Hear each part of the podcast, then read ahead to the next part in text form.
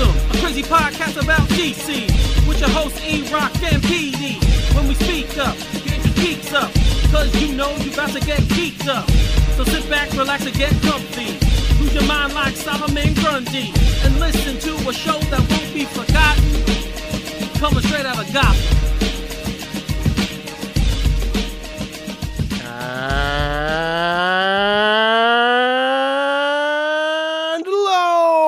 Everybody out in the DC universe. Wow, that's a little weak. I'm not feeling good today.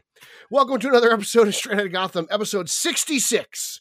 We are a fandom pop culture podcast and a proud member of the Batman Podcast Network, hosted by Batman on Film. Make sure you check out all the other great shows on the network by heading on over to BOF and uh, clicking that drop down uh, Batman Book Club, uh, ELTD, Comics on Consoles, uh, whatever Micah's show is called, like Colonial Broadcasting. I'm not even sure. I can't pronounce that word. Uh, lots of great stuff over there. Got, uh, I'm, su- I hope I mentioned Gotham Outsiders. I love that show. Um, so make sure you check out all those shows. It's a, just a wonderful buffet of fanboy content. I'm your co-host from the other side of the Hudson River. I'm a senior contributor to Batman on Film. I'm Peter R. Vera, and today we're recording on February 19th, 2022. And as always, we have a great show for you today. But before we get into the good stuff, I'd like to remind you, all of our faithful listeners, that if you take the time to rate and review our show on Apple Podcasts and we read your review on air, you win a straight out of Gotham monthly prize pack. So uh, got to be in it to win it. Pretend like you're a Rotten Tomatoes critic and uh, just rate the hell out of us. Now, let me introduce you to my partner in crime, the man who in 1977 won the Russell Stover Candy Eating Championship of Pelican Island with a whopping 17 boxes of 20 ounce candy in 16 minutes. A fellow Batman on Film contributor and a man who drinks a whole lot of milk. Ladies and gentlemen, Eric Holzman. Man, I was the most advanced toddler infant around in 1977. Let me just tell you that because Well, there's only one way you can get all that sugar in you. I was barely alive at that point. But You're being modest. Man of many feats. oh, but Russell Stovers are good, aren't they? Man, Yeah. I love those damn chocolates. They have like all the different. I don't love the the fruity creamed ones. Those aren't good. Like you like the nuts, right? The You like nuts. caramel, truffles. Mhm. Those are the kinds that I definitely, He's got a sweet tooth. I definitely want to get into when I. So, when would you say chocolate. Valentine's Day is probably your favorite candy holiday? Uh, no, because I still prefer like Reese's peanut butter cups, and but I will Mhm. say the best thing about Valentine's Day is that's the time you do get those exotic types of chocolates, whether they be Russell Stovers or or Dove or um Ghirardelli, like all of those kinds of chocolates seems to be more popular on Valentine's Day. Uh, so, uh, but the only one who sends me stuff is my mother, so it doesn't. That's not true. Uh, All the ladies in Long Island love you. All those soccer moms, they can't get enough of you. Well, they send me other things, but that's not appropriate for this. Oh, so jeez. I'm not gonna. Maybe I'm some not- lingerie. so, oh wait, I hear other laughter in the background. Pete, you hear more laughter in the background? Uh, well, we are continuing guest month, so That's that means true, one thing: we have uh, we have kidnapped somebody else, and uh, they are now victim to our madness. Yes, they are, or he is. I well, I don't know his pronouns. Maybe it's they. I can't really talk about. I'll have to check his Twitter profile. so that laughter you hear in the background, guys, is a fellow BOF contributor. It's Trey Jackson, my favorite Auburn fan. Um, I only know like two, so he's but he's my favorite. Of well, the two. other one's Charles Barkley. We're we're good people, Eric. We're good people. Oh yes, I know. I, I I mean, if we did a college football, if we did college more college football here in the Northeast, we could probably spend some time on it. I'm a Notre Dame fan, so I could I could talk about college football, but Well, it's basketball season right now. it is College basketball season. That's true, and you do have one of my favorite players, Jabari Smith, who very likely will be the number one pick in the NBA draft. I, I can imagine a Knicks fan really taking a good a good look Yes. at him. So- Yes, right Well, now. if he's a good basketball player, he's probably not going to get drafted by the Knicks. Shut up, Pete. Shut up. We don't want to hear that. Even though they Pete, the Pacers got pulled off a trade and got one of my favorite players, getting Tyrese Halliburton. Yeah, Uh, and he looks pretty good. Yes, He even though it pretty good. costs Sabonis, who I also like. But uh, but yeah, Give and take. But Auburn's really been very very good this year. So you must be stoked about their them. Yeah, they um they lost at Florida today. It's their second conference loss this season. Still in the running for a number one uh, seed in the tournament, though. Right. So that's uh that's when it all starts is in conference tournaments and then in March the big dance. So looking forward to that definitely. I think that's one thing of the NCAA tournament is one thing one of those things like if you don't follow college basketball, you're into the tournament. It's like the Super Bowl. People who don't watch football, they'll watch the Super Bowl for a whole month. Yeah, yeah. right. So the tournament kind of brings in those kinds of fans, the casual fan. March Yeah. Madness. Yeah. It's amazing. It is, it is madness. It- Yes. It's one of the the craziest ways ever to determine a champion. A single elimination field of 68 teams, but it is a ton of fun if you follow it. Yeah. Yeah, the first two weeks are the best. Like the first, uh, especially the first like four, five days, because the games start at noon. So even if you're at Mhm. work, you can kind of sit there. And the, it's so funny they built in that um, fake button to like if you're watching it at work to press it, it looks like a spreadsheet pops open press the button. So, but yeah, so uh, yeah, that's coming up. I'm a I'm a St. John's alum, and they're Oh, not cool. doing as well this year as as I wanted, but they're still an Mhm. outside shot they might make it. So I'm kind of hoping they can put a little run together here and, and get in. A Um, lot, Pete, lot of good history there. and I know Pete likes program. Rutgers, so Yeah, I'll root, I root, well, I wouldn't say I I like Rutgers. I'll, I'll root for Rutgers and Seton Hall. Like I'll root for the Jersey teams in the tournament and everything. So right. So yeah, all right. So we did a little bit of college basketball. Let's see how it works out. Um, I hope for your sake Auburn goes on a run. You know they uh, they haven't won in a long time, so They've they've never won the whole thing. Right. They they've made it as far as the final four. So, and yes, they do have, of course, one of the the greatest players ever uh, graduate from there. Of course, Pete brought up Charles Barkley before. Um, what I think he's a very controversial guy. Most people either love him or hate him. Yeah. Um, but he's very opinionated, just like me. So I, Yeah. so I appreciate, I appreciate my man Charles. All right, let's like Trey knows how we get down here, so we're gonna start with our news. Everyone pretty much has loved Peacemaker who's seen it so far. Trey has not seen the show yet, so we will not go in depth on the show or what we uh uh you know what we thought thought about the show. but but the the event was spoiled for you, correct? yes, yeah. the I do, I do know what's up. Yes. Okay. the finale was spoiled uh, Yeah. for Trey because how could it not be uh, with what happened? So as we know, we saw there were at the very end, in the beginning of the finale, um, Adebayo is talking to her mother, who is Amanda Waller, and she says, "I don't know, could you get the Justice League to help us?" So when they first said that, when she said that part, I was sitting there kind of like, "They're not going to do it, really." If the, it was planted, I didn't really think it would happen, and of course, at the end, we get the Justice League. Now we see four of them. We see Wonder Woman, Superman, and they're just kind of silhouettes. And then we Mhm. see Aquaman and the Flash, and those were Jason Momoa and Ezra Miller. So right away for me, I was kind of like, oh, cool. You know, they said it, they did it. In my head, I immediately was like, well, where's Ben Affleck? Uh, why are we only getting the silhouettes of Superman and Wonder Woman? They're not talking. And of course, as soon as it ended and people saw it, controversy broke out. First, it was the Henry Cavill thing, right? First, everyone was like, "Oh, uh, they should have just had him in if they were going to show him. Why isn't he? Why wasn't he there? Why didn't he come back? Um, what does this mean going forward?" Um, and then the one omission, which was funny because I jokingly said to people, "I kind, I wished he was there." Because I expected Fallout, and we got it anyway with him not being there. So I will start since Pete, you watched the show. I'll go to you first. Give me your quick synopsis on the whole scenario of what we saw and, and what you think. I hate the internet. I just do. People are dumb. Um, this it's like Shazam all over again, and I'm just Right. like, you guys took something cool and you, you kind of ruined it. And it's well, not for me. I still enjoyed it thoroughly. Um, Batman. Why wasn't Batman there? I don't know. Which Batman is it supposed to be? Uh, maybe uh, th- timelines are changing somewhere, some movie down the line. I don't know. Uh, uh, you know, uh, Ben Affleck's done. Is it Keaton? Is it Pattinson? I don't know. Again, I don't really care. Um, Batman was doing Batman things in Gotham. Uh, the the you know the remaining members of the Justice League who were available at the time uh, made it down to uh, Peacemaker Land late, and that's that. Um, and uh, we all know why Ray Fisher and Cyborg weren't there. Right. So he uh, he made his uh, he made his choice uh, a long time ago. Uh, so I, I just I don't get why people are complaining. It was fun. It was cool. I, I can't believe. I thought we were just gonna get silhouettes of all four of them. Uh, to get the um, the greatest fu in the history of television was wonderful.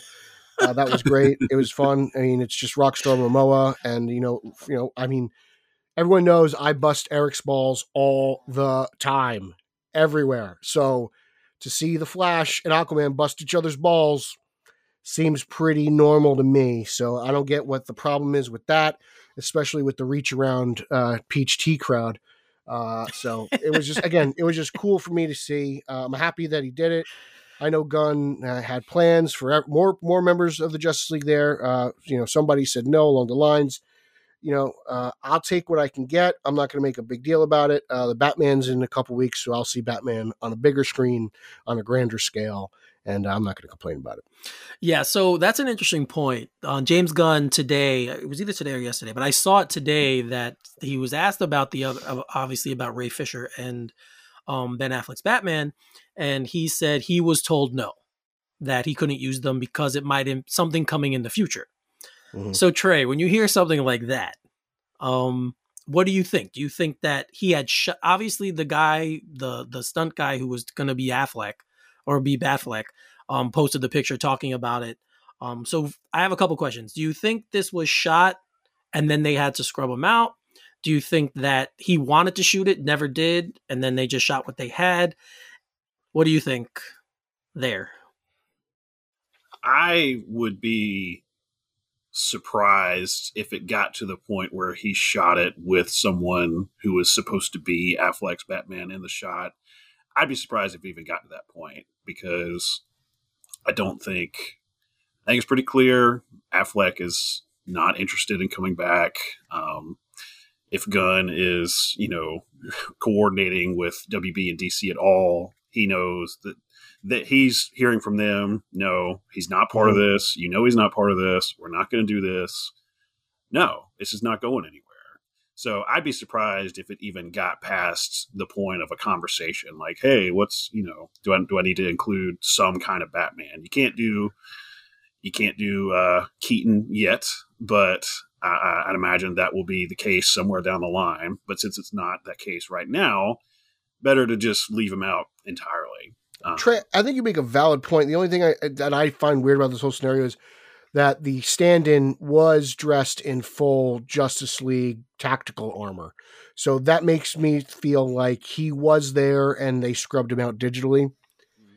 Uh, you know, again, th- they could have either done it that way, uh, or Gunn could have done multiple takes with the with the core four, let's call them, and and the uh, the other two. Uh, you know, so he could have done it both ways, and uh, whatever happened happened. But it is interesting that the fill-in uh, was wearing uh, full tactical armor. Well, guys, you might have to edit this out. I only read about the scene. I didn't actually watch it. So was it's there okay. what was there a Batman like looking person there? No, he the the, the fill-in st- uh, shared on his Instagram page and his Twitter page. You oh, okay. I, I, I, I was there, but only WB and James Gunn know why I was not in the in the final shot. But it was an honor to wear this costume for the first time. The stuntman said that, so okay. that's where that's coming from. You could, I, I believe, his name is like uh, uh at Tuna Fish. Yeah, something like that. Tuna, something like that. It's so if you if you do a Google search, you'll find it. If you, uh, I'm sure if you follow all the uh, the crazy Zaddy accounts, they're they're retweeting the hell out of it. So yeah, but the well, question. Then I may have to change my answer. no, no, the the question still it's the question still stands though because it does. There's a lot. There's a big gap on the left hand side where you see Superman and then you see like a mm-hmm. big space where you could say, okay, there might have been two characters there, and then they scrubbed them out digitally after the fact. That's what a lot of people's thinking are is thinking that that's what happened. Um, the funny part is, I'm not thinking that as I'm watching this scene. My exactly. jaw is just on the floor because I'm excited that the core four, let's call them, is is there and present. So, again, uh, I thought it was great to see, but whatever. I will say, I, I've you know read a little bit about this the dialogue and you know people being upset about who knows it's the internet they're upset about everything but i can imagine that if snyder had shot the same scene with the exact same dialogue, people would say that it's the greatest thing ever, who are now saying it's one of the worst things they've ever seen. Yeah. I would I could probably agree with you there. I think that would definitely happen. I think the difference is, like, and you know, you want to bring up the uh the post credit scene at the end of Zack Snyder's Justice League, right? The epilogue. Uh, I think the difference is that Peacemaker from the get go has been extremely vulgar. yes, You know, whereas, you know, it, it's clearly an adult uh, oriented show for mature audiences, and uh, while Zack Well- Justice League is rated R, it is a little weird co- in, in just seeing the Justice League in that in that you know state. But uh, I didn't have a, I didn't necessarily have a problem with the movie being rated R as much as I just thought the scene just wasn't really written well. But that was me. Yeah, it's it's adult, but then there's like a lot of fart humor and stuff like that. So it's not completely an adult. It's adult in the Well, Deadpool like way. language. yeah, yeah, yeah. Like it's it's very um it's great. Don't get me wrong. It's I loved the show. I loved every episode. It's the one show I watched in a long time where every single episode I liked. I enjoyed. I didn't have much of an there were little things but nothing to the point where the whole show was like, "Oh, I can't watch it." Um now it's not everyone's cup of tea. I get that too. Like it's very it's very different and if you're into a more serious type of drama then this show isn't for you. But uh that scene is gener and I knew it would. Um, there's just a, the one other thing I want to say about it. Gunn obviously wanted to use them. He wanted to use those two characters, and He's been getting ripped online before Yes. this all dropped. so Right. it's like, you know, they, they got to eat some crow there because Yeah. he did want it, like you said. he did want to. Um, so that's why I asked the whole thing about when did you think it was shot because it definitely does seem like he had a yes first, and then they were like, ah, wait a minute, no. And they, he says it's because something's coming in the future. Now I'm assuming that's tied into the Flash movie. Um, I Mhm. don't know for certain, but that's the next time we know we're supposed to see Affleck. I also don't know what Henry's contract is like. Like, isn't his contract supposed to be up? So maybe he'd have to like re up the contract to, to be to appear in this. Um, was uh, some people have said Gals was pregnant at the time of shooting. Yes, She did just have a new movie come out with Death on the Nile, something along that. very good. nature. I So saw it by the way. Very good. Go. I, I want to see it. I really enjoyed the first one. Um, so maybe she was when they were again like when did they shoot this? Maybe she was f- shooting a movie uh, when this was going down. I don't know. She's a, she's very busy. She's got a very active lifestyle, and who knows what really is the case. Um, but I had no problem with the silhouettes. Uh, it was like I said, just getting the, the actual dialogue from Barry and Aquaman. I mean, can we just call this guy the Flash? The Flash and Aquaman was uh, was more than enough for me. I don't need I don't need some little witty remark from all from one of each of them. So it was fine. Yeah, so Trey, we'll send you. You can find the clip anywhere. So if you want to Yeah, check it out, just just if you have want you to. See, started watching Peacemaker, or have you just not gotten into it yet? I I have not I have not started. It's not because I've chosen not to or anything like that. I just haven't gotten around to it yet. Just busy. Yeah. Yeah, did you like the Suicide Squad? I did. I All did. right, So then you'll probably Um, like it then. Yeah, yeah. Seems like you know more the same. Yes. Gunn is um, yeah, he's a very interesting filmmaker. I so- will say this: he took the guy from the Suicide Squad that I disliked the most, not in terms of like I disliked the character, just in the terms of the movie. Like he's almost like the villain, Yeah. and then somehow throughout these like eight, nine episodes, whatever it is, I fell in love with the same guy. So it's really it's that's it's that's a good really to interesting hear. turnaround. So it's very that was interesting watching to the movie. I was like, if I had to pick one of these characters to watch a miniseries about, I don't know that it would have been Peacemaker, but And that's the best thing about it too. Yeah. Like, you know, like I didn't want this. I didn't see it coming and I loved every minute of it. So when people like and I'm sure we'll get to this in the rundown, it's kind of like the Wonder Twins. People are like, why do we need this? I was like, well, guess what? We didn't need Peacemaker and we got it and we all love it. So just shut up and just take what you can get. Yes. So speak since Pete brought it up, I'm gonna go there, guys. I growing up, I was a huge fan of Super Friends. I watched it every Saturday morning Because he's an old man. in the cartoons. yes, when they had Saturday morning cartoons. you know, And I had always joked with the guys. They'll tell you. I've always said, "Oh, we should do. They should do a Wonder Twins movie." You know, it could be like a spoofy type thing where they make fun of it, whatever. Never did I think we would get. That's a the 100% truth. Eric has been saying this for years. So when that, people are like, who wanted this? Eric Holzman, the champion of Long Island, has been wanting a Wonder Twins movie Yeah. for years. So congratulations, Eric. You finally got what you wanted. I know, man. It's crazy. I I still when I saw, I literally thought someone was joking with me when they sent me like, "Get out of here! You're just playing with me." And they're like, "No, it's true." And they sent me the article. I'm like, "Shut up! It's actually happening." so yes, as we know, they're two aliens from another planet and super friends. They come down.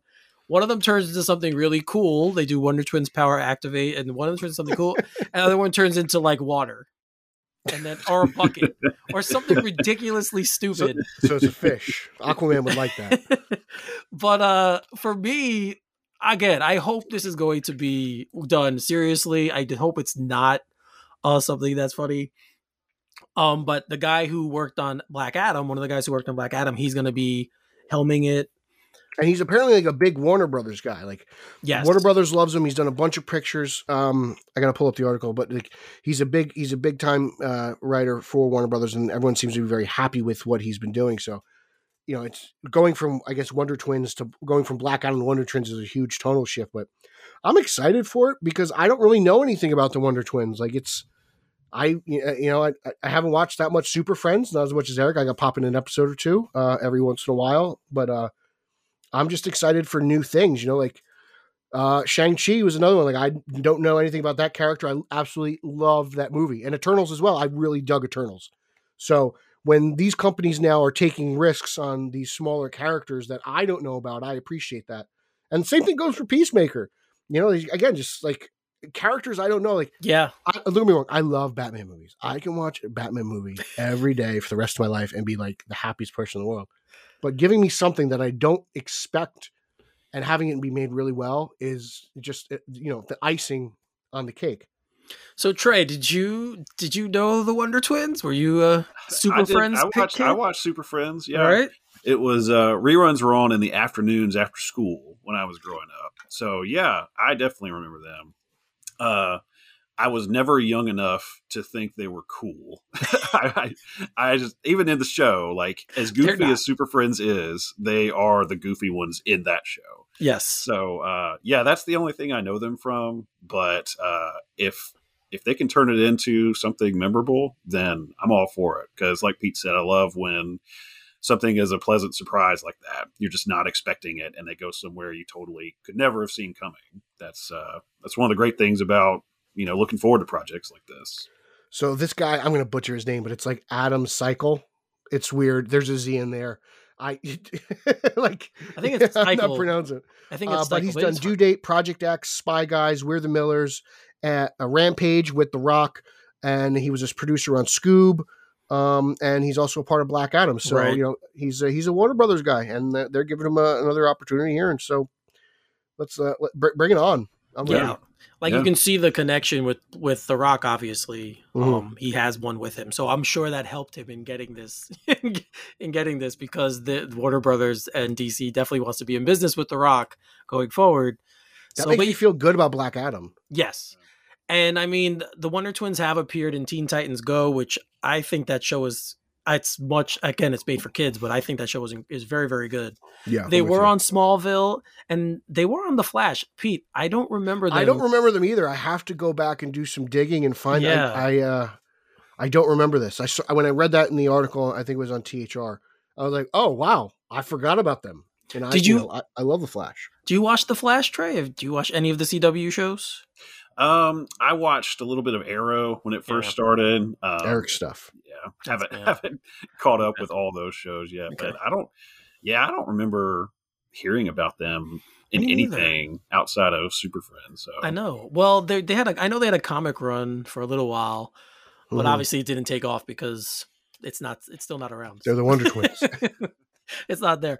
But this is great again for me. Um, I'm hoping again. I'm hoping it's serious. I'm hoping they do a really good job, and I hope again that they make at least one time they turn one of them into the bucket or the rope or whatever, because there was always something cool and something stupid, and I never understood how it helped them on the sh- on the show that was made for kids. I still don't know what they did. Um, but whatever. We're getting Wonder Twins, and I'm all here for it. Like I think we're all here for it. So I'm just, I'm just happy that you're getting what you want. You know, so who wanted this? Eric Holzman wanted it. And So if it guess what? sucks, guys, got you it. can blame me. It's all my fault. I hope it's everything you dreamed it could be. I didn't. I didn't have time to dream. I just. I never thought it would happen. So here we go. You mean to tell me you didn't hashtag Warner Brothers every day, every hour for this You movie? know, I hear that works, but no, I, I didn't. I didn't try Okay. that. All I didn't right. try that. Didn't do that yet. So all right. So moving right along, do you guys remember Tara Reid?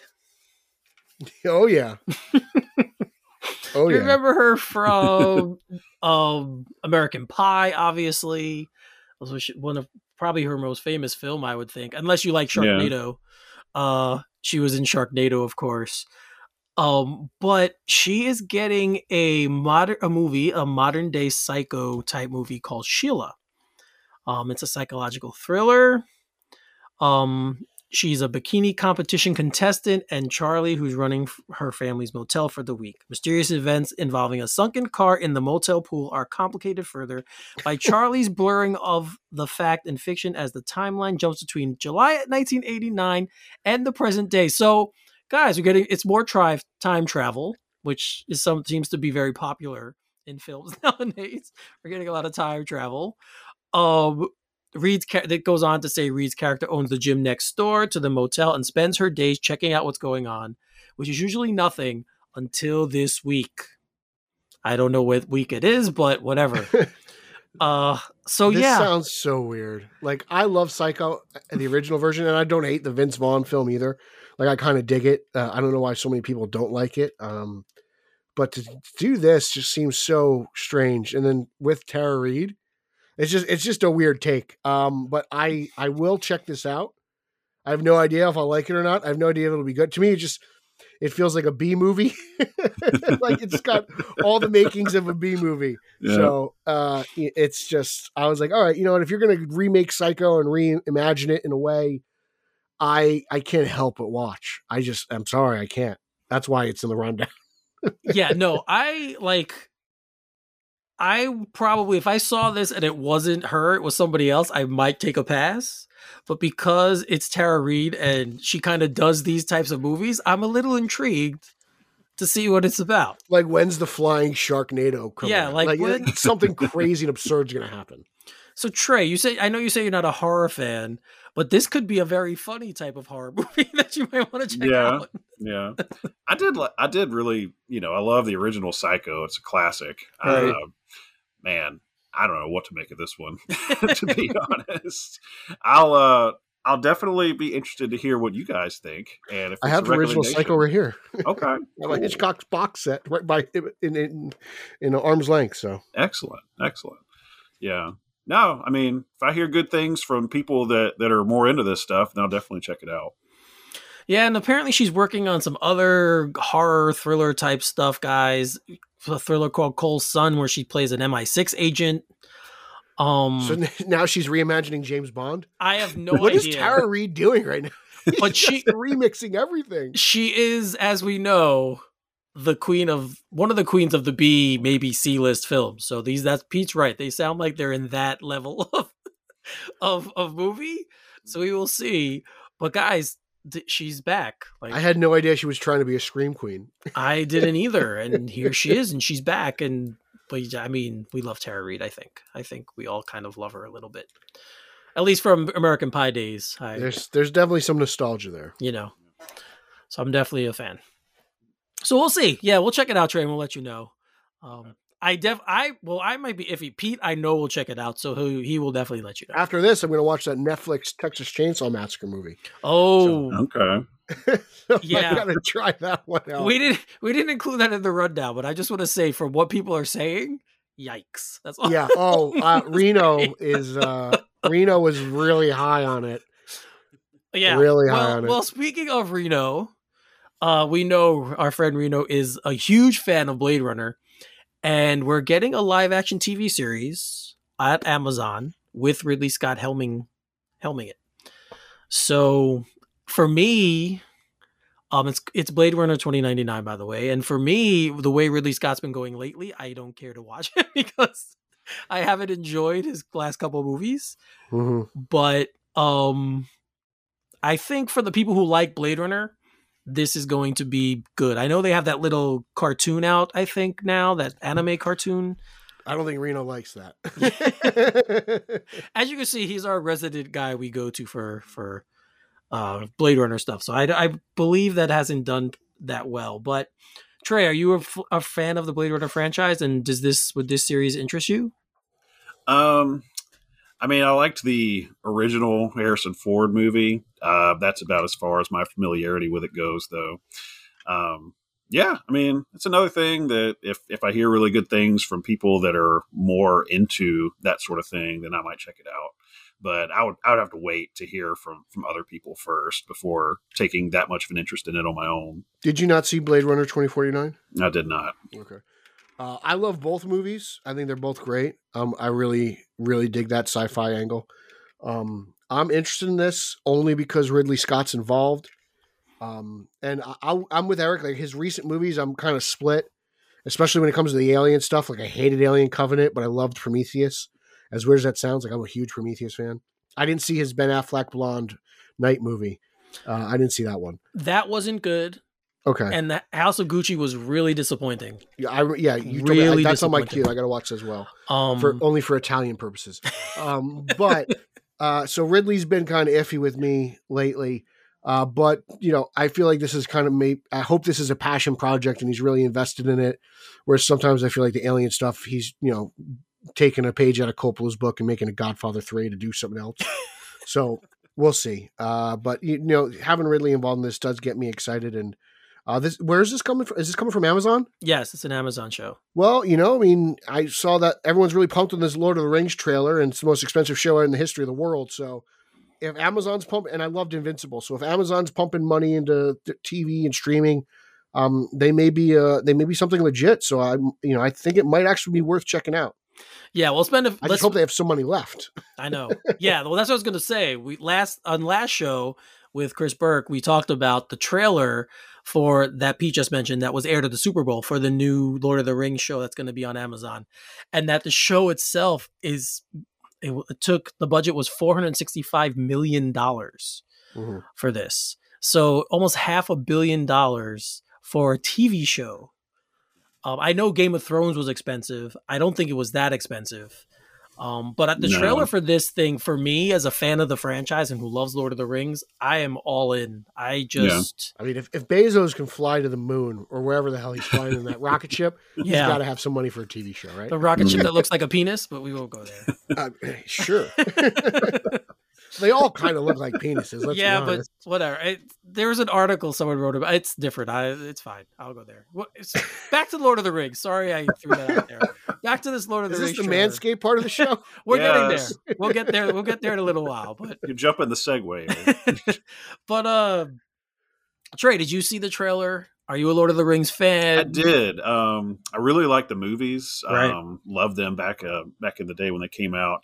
It's uh, it's quite a commitment to revisit them. so I haven't revisited them that yes, often, that. but I I do love when I do get to watch them. So this is one that I probably will be interested to see how it does, because um, the it, it's obviously very expensive, but it looks to me like they're making good use of that that budget because the trailer looks really good. So. Yeah, like the things you look for in these kinds of films, special effects, costumes, um, the trailer looked excellent. So I'm really stoked. I was stoked when they named it and when they mentioned that they were doing this, and now I'm really stoked. Pete, you aren't the biggest Lord of the Rings fan. Yeah, I'm very Randall Graves when it comes to Lord of the Rings. Um, but I will say it looked beautiful. It did look epic. Um, so I'm sure the people who are into that stuff uh, are going to be very pleased. It looks uh, just really, uh, you know, everything that it's, it's everything that a Twitter cinephile loves. It looks magnificent, epic, masterpiece, cinematography, all, all that good stuff, all those keywords. So uh, it, it, looked cool, and you know, like you guys have both said, it looks like every penny has gone to uh, the highest of technology, and it looks like it's been well uh, well used. So you know. I might check it out just to see what they do. I mean, they, they fight like monsters and stuff. Like there's crazy things involved. So if Eric says there's crazy stuff in it, I might give it a shot. Well, have you watched The Witcher or no? No, no, no. The last Witch I watched was in the uh, Wizard of Oz. you didn't even watch the movie The Witch? No, you didn't what, see that movie. That, is that like a Ryan Lauer Halloween movie I should know about? It's it's one of the more no, it's more a Nico Caruso horror movie. That is Kristen Stewart in it? No. no, Kristen Stewart is not taking shots at all my friends right now. Right? No. Um, which was kind of a very it was a movie about this woman this girl who finds out she's possessed and is a witch and It's one of those. Is it a horror movie? Yes, it is. A I'm gonna check it out. It's Okay. technically a horror movie, but it's kind of boring. So I Okay, didn't. I so didn't it's- enjoy it. I didn't enjoy it, but I did see it, and it got a lot of critical acclaim. And what Anya Taylor Joy is the is the um lead actress in it. So that's Mm-hmm. why I said it's a Nico Caruso vehicle because he has like a huge crush on on Anya Taylor Joy. So um that's I'll why have to check it out. I don't know. That's that's that's all news to me. But uh, yeah, I mean, uh, sure. If Sorry, I, Trey, we're I use Nico as my cinephile reference. That's. We're segmenting here. yeah, uh, cool. Didn't mean to go there. Let's bring it back. Pull it back in. Uh, but yeah. So Lord of the Rings, guys. Again, if you haven't seen the trailer, you didn't watch the Super Bowl. But everyone watched pretty much watches the Super Bowl, so I'm sure you've seen it. If you haven't, Everyone except for out. Tom McClellan. Yeah, He was watching soccer. yeah. Well, Pete's really taking shots at everyone today. so something I think I know that I watched. Trey, did you watch the Book of Boba Fett? Yes, yes, Oh. I did. Okay, I know Pete doesn't give a crap, so this is Eric's stuff, and we'll Is do that this Boba Tea? That's true. Boba Tea is fantastic, but Bo- the Book of Boba Fett was not fantastic. But uh, we all know that we got two of the seven episodes were basically episodes of The Mandalorian, right? We got two episodes where we got not only did we see Mando again, but we also saw Grogu. Now, in a book, recent book, uh, George Lucas um, had a certain concern about the character, and his concern was he was worried that the child would not have the proper amount of training. Uh, which, and as we saw in the book of Boba Fett, he did kind of get a little bit of training at least. Uh, we got a little bit of then he had to make a decision, which obviously he made the decision we all knew he was going to make, uh, because they need him on the show basically. So we knew he was coming back. But uh, that was kind of interesting that that was the one thing Lucas was worried about uh, with this character. Did you think that was interesting? It doesn't seem like something it would be. Yeah. Um, so I want to back up for a minute. Um, I think you said the Book of Boba Fett was not a very good experience for you. Is that right? It was not.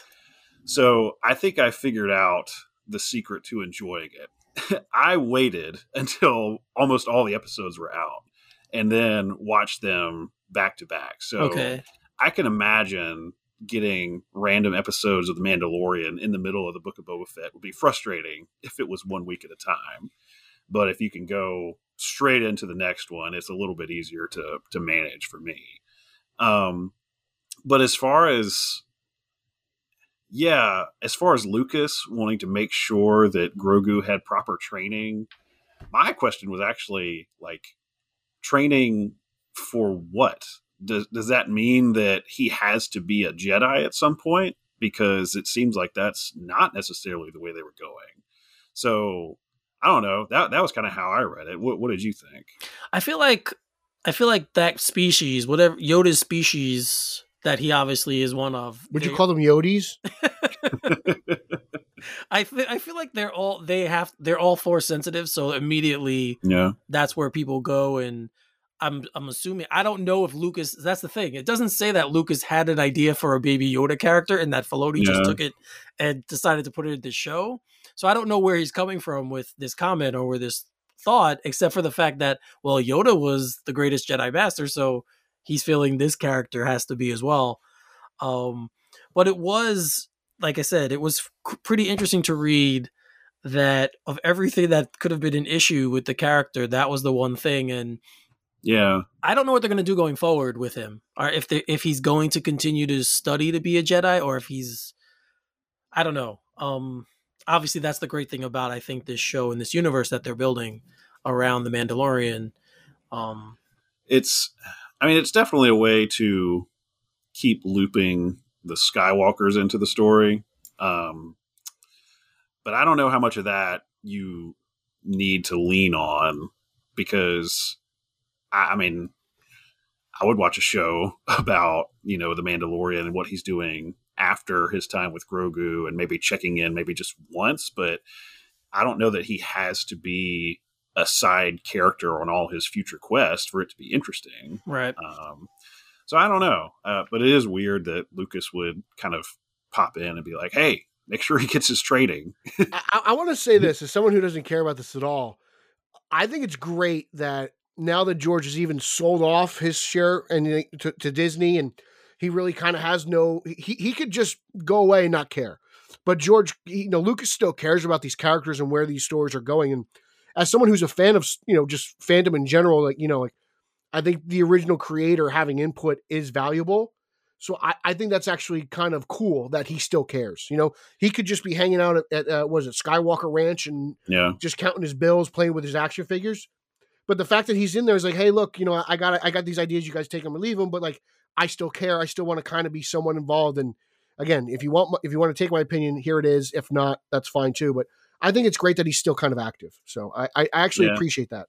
Yeah, I do. Lo- I I love you know hearing at least his take on what's going on, but it, it does. It seems like a weird thing to pick out. Be like, make sure that Grogu gets his training, as though I mean, look at the world he created. This is probably the biggest nerd of all time. yeah, Right? It's like him or the guy who created Star Trek. Like, let's be honest. Well, so the fact that Lucas came up with this, it, it shouldn't really be that surprising, right? Like he made up all this crap. This and Indiana Jones, and yeah, Yeah. he's But yeah, we haven't even gotten into that stuff. But like, you know, the Star Wars universe is so much bigger than everything else he's done. yeah, But uh, you know, just, I, to me, this is like almost like vintage Lucas.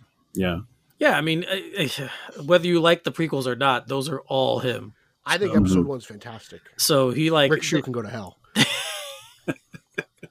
No, he likes all of them.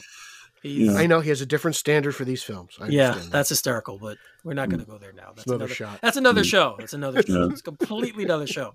But we will stay. We'll we'll move forward. We will stay in the House of the Mouse, um, and we will continue with their other big IP, which of course is the Marvel Universe. So first, I want to bring up that their Netflix shows that were very popular. I'm talking about Daredevil, Jessica Jones, Luke Cage, um, Iron Fist.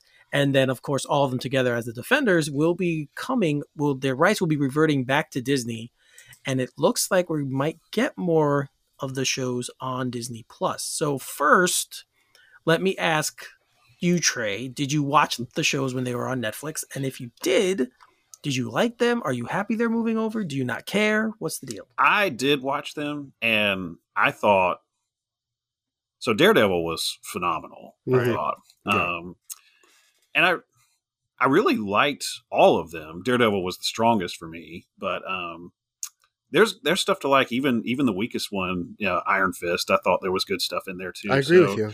So I am I am glad that at least that section of the Marvel universe is going to continue on because that was really, I mean, I, I've I've enjoyed you know the movies, love the Avengers stuff, but the Daredevil specifically is probably my favorite thing Marvel has done or recently in the MCU era.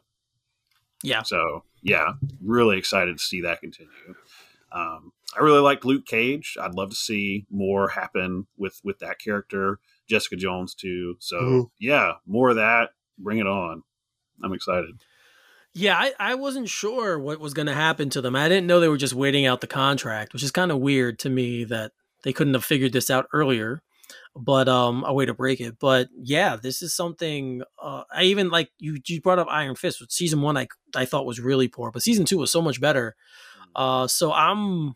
I liked all of these shows, so I'm me too. I'm really looking forward to see where they go. We don't. It's not confirmed yet that they're continuing them, but it kind of seems like that's what would happen. Well, with Cox in the MCU and No Way Home, you would Yes. think he would at least get something somewhere down the line, whether it's a movie or, or a season four.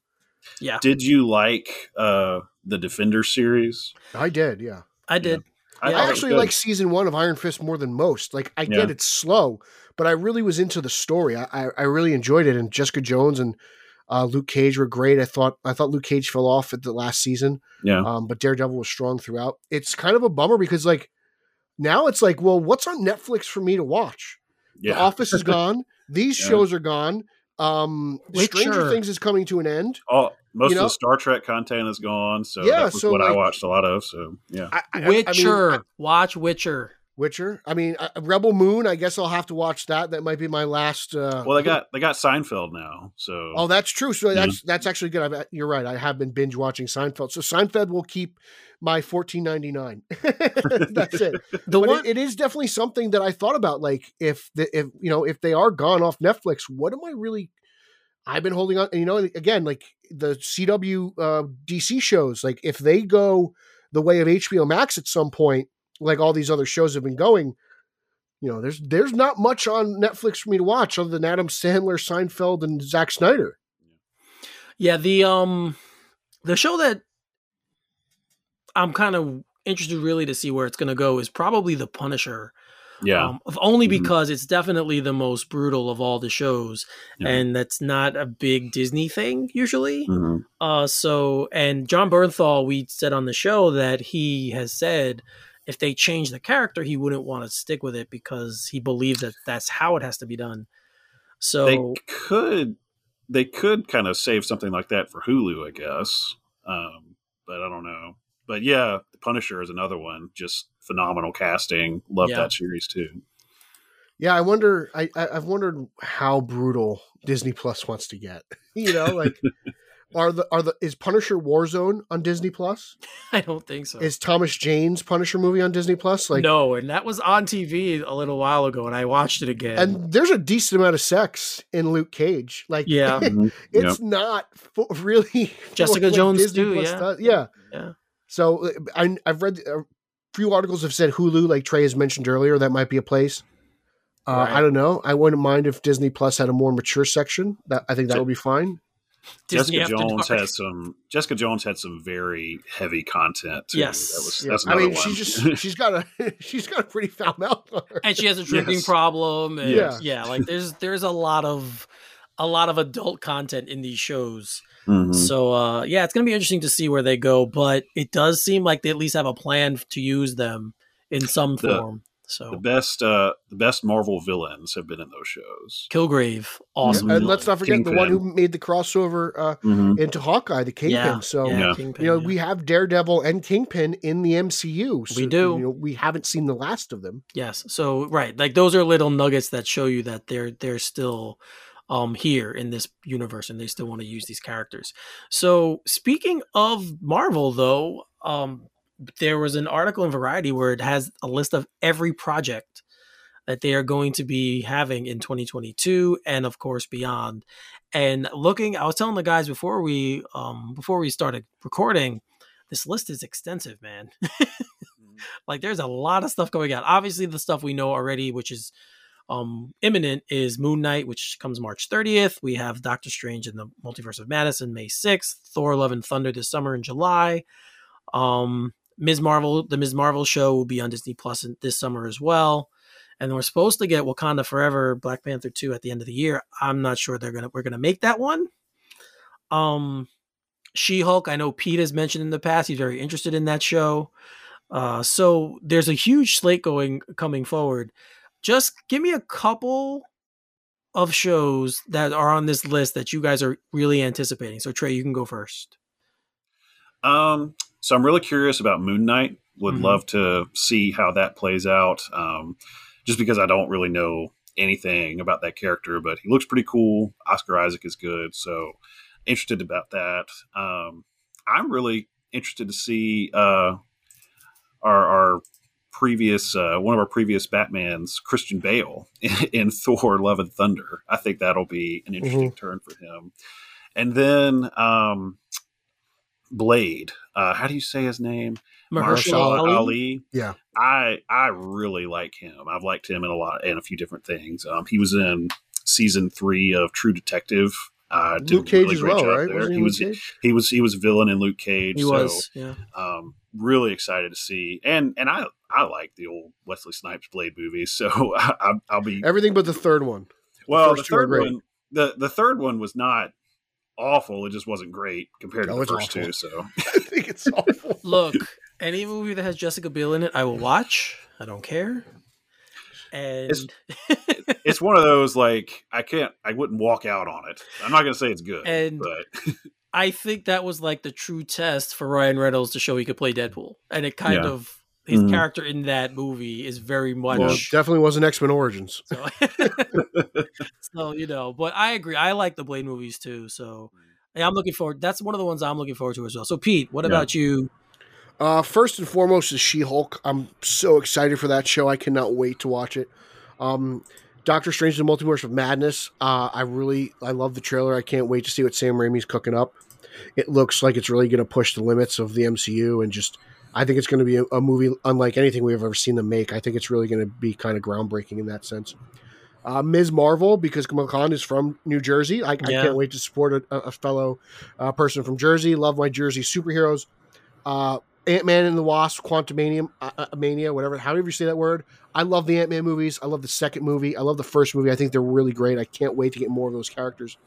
And the one that might interest you the most is Black Panther Wakanda Forever, just because I'm like, what the hell are you guys going to do?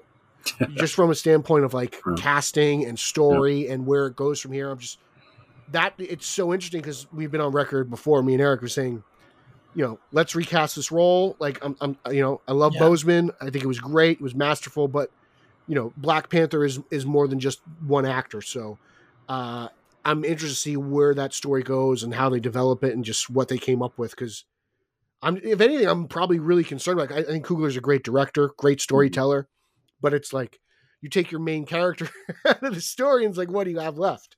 Mm. Uh, so I'm I'm very interested to see what he has cooked up. Yeah, I agree with um Doctor Strange obviously is something I love the first movie. I'm one of the few I think who love it. I really think it's an excellent movie. So I'm really looking forward to seeing the sequel, especially because of everything we know now from um No Way Home and um what we we what, the stuff we got from What If. Like there's a lot of things that have been going on with Doctor Strange since the last time we saw him in um at Endgame. So I'm really looking forward to now seeing this next film. I'm also very interested in Secret Invasion. Um, I know that's coming in the future, but it's on this list, and it's it's one of the bigger story arcs that they've had recently. It was a 2008 story arc, arc that Marvel did, so it involves the Skrulls. Obviously, we've seen them in various forms. Uh, in Captain Marvel, we saw them in Far From Home, so now we're getting more Skrull stuff, and that's a big part of the MCU um, going forward. So I'm really looking forward to that one as well. And I think the last one would probably be um Harkness, the House of Harkness. I really liked her character in WandaVision. And I love Kathryn Hahn as an actress. I think she's incredible. So I'm really looking forward to seeing this show and what they go, do with her and where they go uh, with her character in that development. But there is plenty of material out there for everybody um, in in coming in the MCU. It is amazing that when I think back to where they started with Iron Man and what they've become now, if you really think about everything that they've done, it's just an incredible accomplishment. And the fact that people still, after all these films, still want to see these characters and this universe grow, and it's just awesome. So I'm really looking forward to uh, the next few years and f- the future with what Marvel's doing. Oh. Yeah, I, I I'm really enjoying Phase Four a lot. Hmm. That is the correct phase. I lost track, but this is Phase Four, right? I think it's phase 1.2 or like, Yeah. like I think it's um you know they're or 2.1 like they're doing they're kind of rebooting and this is kind of the Yeah, new the the Infinity Saga is done. Right. So are they? Mhm. Is it even phases anymore? I don't even know it, Yeah. maybe we can call this just the multiverse phase I guess I don't know because if you watch the Doctor Strange trailer, there's a there's a voice in there, a familiar Yes. I was familiar voice. wanting to ask you guys about that. Go What ahead. about that. Well, I mean, what do you think? Is it is is it what we think it is? I totally think it's totally Professor X. It's Patrick Yeah. Stewart without a Yeah. doubt. Whether he's a variant or whether they've pulled him straight out of the Foxverse, I don't know. Well, well, you know, there have been rumors of you know uh, Tom Cruise's Tony Stark appearing in this movie. Tobey Maguire's Spider Man. You know that there's anyone who's possibly cast in a Marvel movie before the MCU. Uh, what's his name with the crazy name who played Mister Fantastic in uh, t- uh, Story's Fantastic Four films has been rumored. Hmm. So we'll see. Uh, there's been crazy rumors about everyone and any anyone who's been in the in a Marvel movie in the past. So, uh, but yeah, I mean, it's clearly Patrick Stewart, uh, and it's clearly Professor S, uh, Professor X, if you ask me. So, I'm th- I'm really excited. I, I I'm just I, it does get me a little worried. I'm like, you know, are they just going to start doing this legacy stuff? yeah Yeah. I c- that that stuff's a little weird. It, it's it's slightly different for J.K. Simmons as uh, as um Gordon Commissioner Gordon in the upcoming Batgirl film because like we got like little to nothing in both versions of Justice League, so it's like okay, let's let's give this guy a shot. Whereas like you know some of these other characters, like I mean, J.K. as Jonah, we got so much of him in the Raimi movies, right? It's it's very interesting.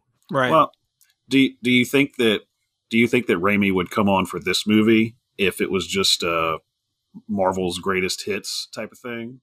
That that's another thing I'm wondering about is I mean- how much of how much of his sensibility, his fingerprints, do you think we're going to get?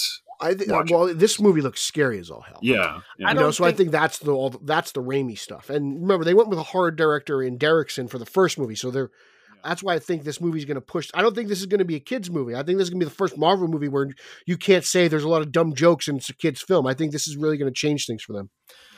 Yeah, I think I don't think he would have signed on to it if he didn't have the creative control he wanted. Obviously, there's parameters with the MCU, so he he knew what he was getting involved in. But I'm pretty sure they want Sam Raimi to make a Sam Raimi movie.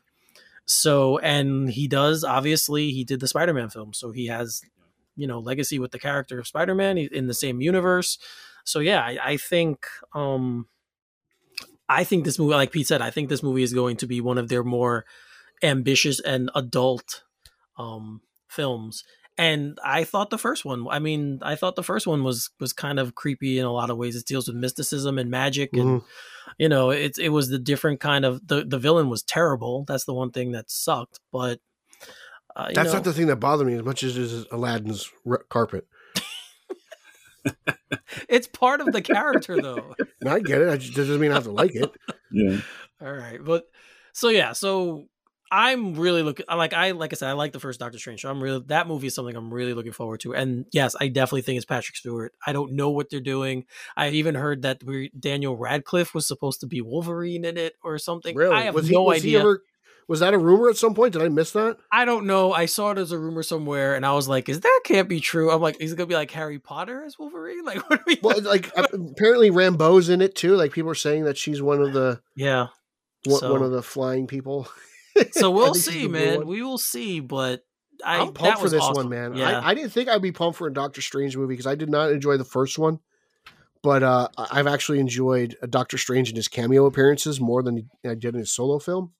But yeah, like you get Raimi involved, and I, it piqued my interest. And then I saw that trailer, and I was like, "This is unlike anything you guys have ever done." This actually, like, I, I was like, "Holy, like you guys have some balls right now!" Like I'm really impressed. Like let's do this. Yeah, and we're getting Mordo back. Um and he's kind of like the the bad guy. Mhm. Uh so of of the sorcerers, he's kind of like the bad guy. So I'm hoping that we see another level from him too. Uh because um what's his name? Chiwetel Okafor, I think is his the actor's name. He's an incredible actor. So Mhm. I like that he's back coming back and they're giving him more material. So this is definitely a movie that I am uh, looking forward to, and we're getting more evil Doctor Strange, which is one of the cool parts of the What If episode Yeah. Yeah. That we got. So Which makes me wonder how much like I, I know everyone wants to say like what if it's directly tied into the MCU, but like there's certain things I was like, ah, is it? Is it? Like, or is it just like another part of the the multiverse as they're exploring it? You know. So we'll see. I, I'm interested because I was like that again. That was one of my more favorite uh, episodes of What If was that whole Doctor Strange thing. I really dug that more than the actual movie. So yeah, a lot of people did. That was one of the episodes a lot of people liked. So definitely, but more, more. Just again, everything that they have coming is is crazy. It's just a tremendous, tremendous list of of material. So uh, Disney is killing it. Star Wars, Marvel, Disney, is their own movies, and Encanto, and all those other things that they have going on. Man, they just keep winning. Unbelievable. So speaking of winning, uh, we have exciting news from our friends at Manscaped. They just launched their fourth generation performance package. This ultimate package includes the Lawnmower 4.0. You heard that right, the 4.0. Manscaped, the leaders in male grooming, have done it again to make your grooming game next level. Join the 4 million men worldwide who trust Manscaped with the new Performance Package 4.0 by going to manscaped.com for 20% off and free shipping, of course, using our code Gotham. So, Trey, since you are the new guy here, uh, how are your balls? how big are your balls? and are they clean?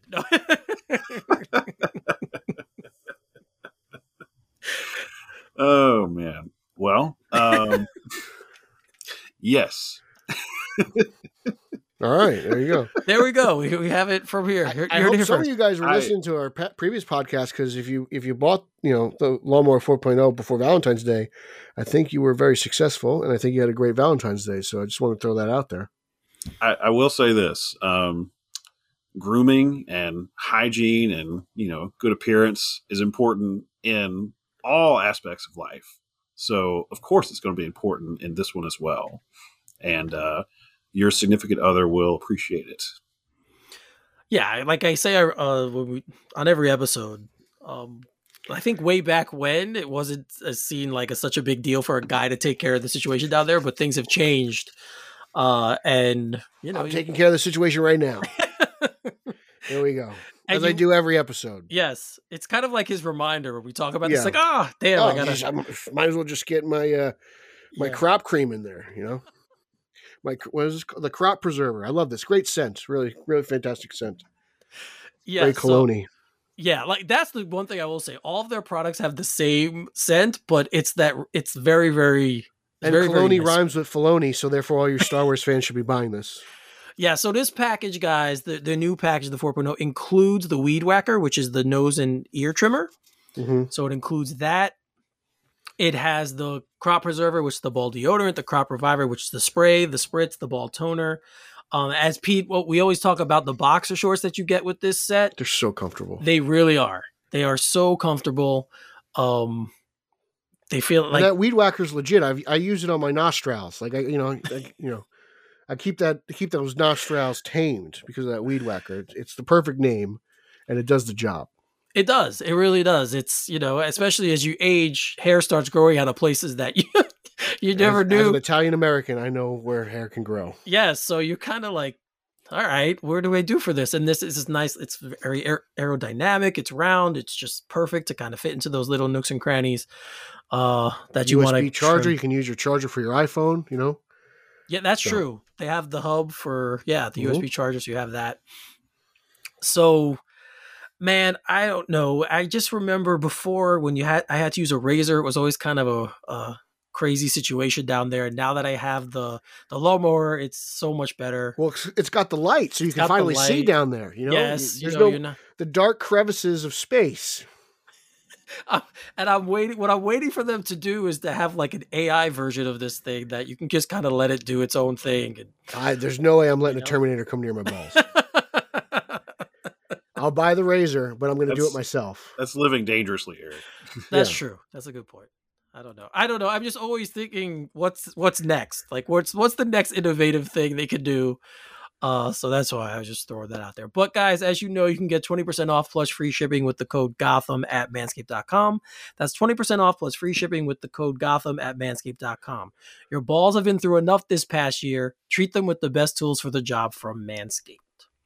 I got no complaints. Yeah, seriously. It's been it's been an awesome partnership so far.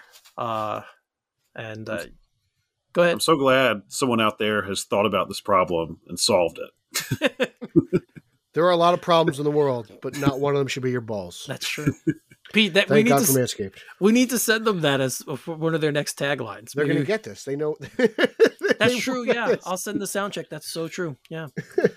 so, all right. So, I think you everyone here knows we've been talking about this movie for so long. It's almost here. Literally Captain Marvel. three weeks away. Of course, I'm talking about the Batman. I feel Two like weeks. is it two weeks? Yeah. Shoot. Eric, He's please. so correct. It's two weeks. Man, I'm sorry. I Please check your flight ticket because Well, you may be going to Texas at the wrong time. Two weeks from today, we Yeah. will be at the party. We, we we will be in front of each other, not just Yes. uh, on a, on an internet stream. We will actually be together in person in the uh, great state of Texas. Yes, we will be. Of course, we're talking about the Batman on Film watch party that is taking place in Plano, Texas. Uh, and we are all going. So this is going to be a lot of fun. It's the biggest watch party in the history of the website. Bill was telling me, so Yeah. that's great. means a lot of BOFers are going. I can't wait to meet you. Uh, well, I know you. I don't need to meet you. I know you, but Trey, um, you meaning Trey, uh, Steve Helm, uh, Lauer will be there. Garrett will be there. I'll have to tolerate Rick. I can't wait to meet Jen. You know, she's fantastic. Uh, so you know those you know and uh, Micah as well. Uh, I'll get to meet him, and there's just uh, so many good people that I didn't even list. Uh, Chris Burke, we had on last month. Yeah, uh, he's last going to be there. You know, just I'm excited to meet everyone and finally just see this movie that we have all been dying for, dying for. I can't wait. Right. So first question I need to ask you, Trey, is I th- I don't know if you I think you did get the calzone. You got it right, the Little Caesars calzone. Man, yes. I Sounds like a man who bought a pizza and didn't get a poster. oh oh wait. I okay. So I've got I've got little kids, right? Yes. So I got I got it once and showed them like here's a Batman pizza. Do you know how many times since I've had to buy that thing? Thank God it's only seven dollars. yes, good lord, man. I've got I've gotten two separate two different posters out of it though. I will say that. My Yeah. little. I actually went back once to get another poster. They didn't have it. I walked right out. He's like, I'm not buying your pizza again. So the just first give me thing I said was, "Do you have any more Batman posters?" They said no. I No. said thank you, and I left. Yeah. It's um yeah. I'm I'm I've had it.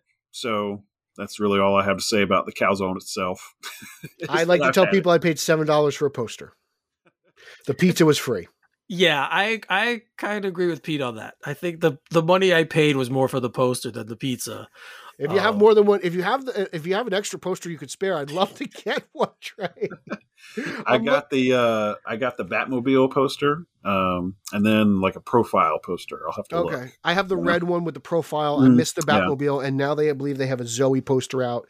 So oh, I haven't seen that one. Yeah. chances are I'll probably be picking these up on eBay.